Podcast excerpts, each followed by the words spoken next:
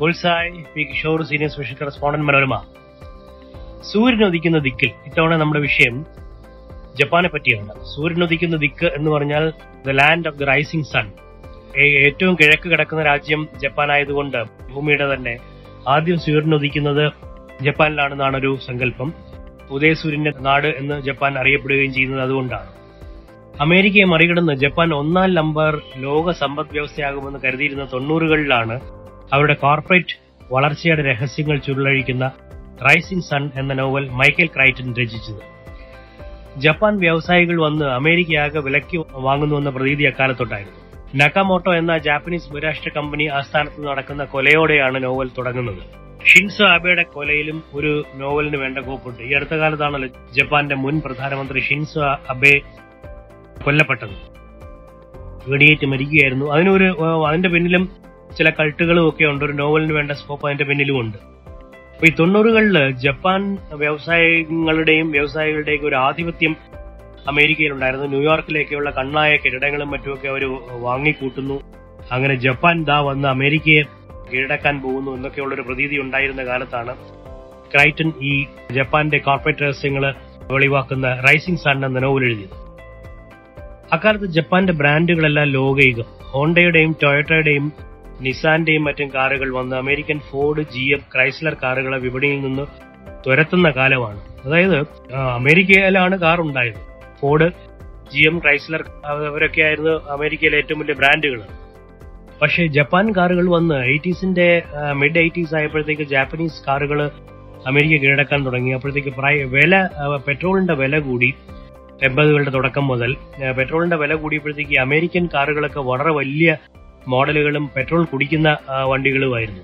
ജപ്പാന്റെ കാറുകളാണെന്ന് പറഞ്ഞാൽ അവ സൈസിലും ചെറുതാണ് പെട്രോൾ കുടിക്കുന്ന വണ്ടികളല്ല ഫ്യൂവൽ എഫിഷ്യന്റ് ആണ് അങ്ങനെ സ്വാഭാവികമായിട്ട് ജപ്പാൻ കാറുകൾ ജാപ്പനീസ് ബ്രാൻഡ് കാറുകളൊക്കെ അമേരിക്ക മാർക്കറ്റ് കീഴടക്കാൻ തുടങ്ങി. അപ്പോൾ അത് ഈ കാറുകൾ നിസാനും ടൊയോറ്റയും ഹോണ്ടയും ഒക്കെ ആ കൂട്ടത്തിൽ പെടും പോരെങ്കിൽ ജപ്പാന്റെ ബ്രാൻഡുകൾ ലോക കീഴടക്കുന്ന ബ്രാൻഡുകളായി മാറിയിരുന്നു. Canon Nikon Fujitsu Hitachi Toshiba Sony Casio Panasonic Yamaha ഇതെല്ലാം ജപ്പാന്റെ ബ്രാൻഡുകളാണ്. നമ്മൾ അന്തം വിട്ടു പോകും. ഇത് ഇതൊക്കെ ജപ്പാന്റെ ആണെന്ന് മനസ്സിലാക്കുമ്പോഴത്തേക്ക് ഇന്റർനാഷണൽ ബ്രാൻഡ്സുമാണ് അമേരിക്കയുടെ കണ്ണ് തള്ളിപ്പോയി. ഈ ബ്രാൻഡുകളൊക്കെ കൂടി വന്ന് അമേരിക്കൻ വിപണിയെ കീഴടക്കുന്ന സ്ഥിതി വന്നപ്പോഴത്തേക്ക്.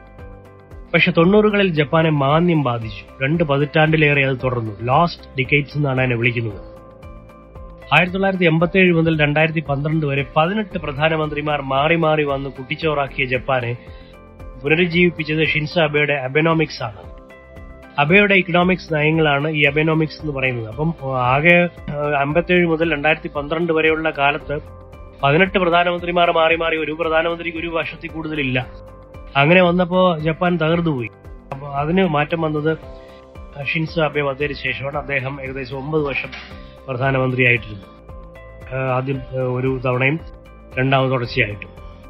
താൽക്കാലിക ജപ്പാന്റെ അബനോമിക്സിന്റെ കാലത്ത് അബെ പ്രൈം മിനിസ്റ്റർ ആയിരുന്ന കാലത്ത് ജപ്പാനിൽ ദരിദ്ര ഗ്രാമങ്ങൾ ഇല്ലാതായി. താൽക്കാലിക തൊഴിലിന് അംഗീകാരമായതോടെ തൊഴിലവസരങ്ങൾ വർദ്ധിച്ചു. മറ്റതൊക്കെ സ്ഥിരം ജോലിക്കാരെ മാത്രമേ വയ്ക്കൂ. വലിയ കോർപ്പറേറ്റ് കമ്പനികൾ അവർ തലമുറകളായി ഓരോരുത്തരെ ജോലിക്ക് കൊടുക്കുന്നു. പുതിയ ആൾക്കാരെ എടുക്കില്ല. അതൊക്കെ ആയിരുന്നു അവിടുത്തെ സ്ഥിതി. അതിന് പകരം താൽക്കാലികക്കാരെ എടുക്കാം എന്ന് വന്നു. അപ്പൊ വളരെ വൻതോതിൽ താൽക്കാലികക്കാരെ ജോലിക്കെടുക്കാൻ തുടങ്ങി. തൊഴിലില്ലായ്മ കാര്യമായി കുറഞ്ഞു. അതൊക്കെയാണ് ജപ്പാൻ അഷിൻസാബയുടെ കാലത്ത് സംഭവിച്ചത്. പിന്നെ നിക്ഷേപകരുടെ ആത്മവിശ്വാസം തിരികെ വന്നു. നിക്കേ ടു ട്വന്റി ഫൈവ് എന്ന ഓഹരി വിപണി സൂചിക കുതിച്ചു കയറി. ടൂറിസം ഭയങ്കരമായിട്ട് വളർന്നു. എന്താണ് അബൈനോമിക്സ്? വിലംപിടുത്തം ഇല്ലാത്ത സാമ്പത്തിക നയങ്ങൾ എന്ന് ചുരുക്കി പറയാം. മൂന്ന് പ്രധാന പോയിന്റുകളുണ്ട്. ത്രീ ആരോസ് ഇതാണ് പറയുന്നത്. സർക്കാർ പണം ചെലവഴിക്കുന്നത് കൂട്ടി. പലിശയും മറ്റും കുറച്ച് നാട്ടിലാക്കി മണി സപ്ലൈ വർദ്ധിപ്പിച്ചു. സാമ്പത്തിക നയങ്ങളിൽ ഘടനാപരമായ മാറ്റങ്ങളും വന്നു. കോയിച്ചി ഹമദ ആയിരുന്നു അബയുടെ ഉപദേഷ്ടാവ്.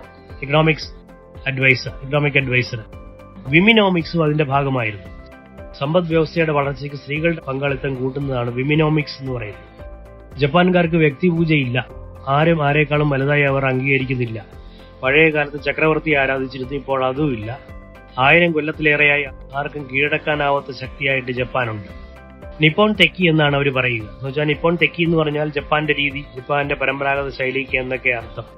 അങ്ങനെ ഒരുപാട് പ്രത്യേകതയുള്ള ഒരു- രാജ്യവും സമ്പദ് വ്യവസ്ഥയാണ് ജപ്പാൻ. വേറൊരു പ്രത്യേകതയുള്ളത് ലോകത്തെ ഏറ്റവും വലിയ ദിനപത്ര വായനക്കാരാണ് ജപ്പാൻകാർ നൂറ്റി ഇരുപത്തൊന്ന് ദിനപത്രങ്ങളുണ്ട് ജപ്പാനിൽ. ഒന്നാം സ്ഥാനം യോമിയൂരി ഷിംബുൺ. പ്രചാരണം എഴുപത്തിയേഴ് ലക്ഷം കോപ്പികൾ. ഒരു ദിവസം. വില രണ്ട് ഡോളറാണ്. അത് one point nine nine dollar അതായത് രണ്ട് ഡോളർ നൂറ്റി അമ്പത്തി ആറ് രൂപ.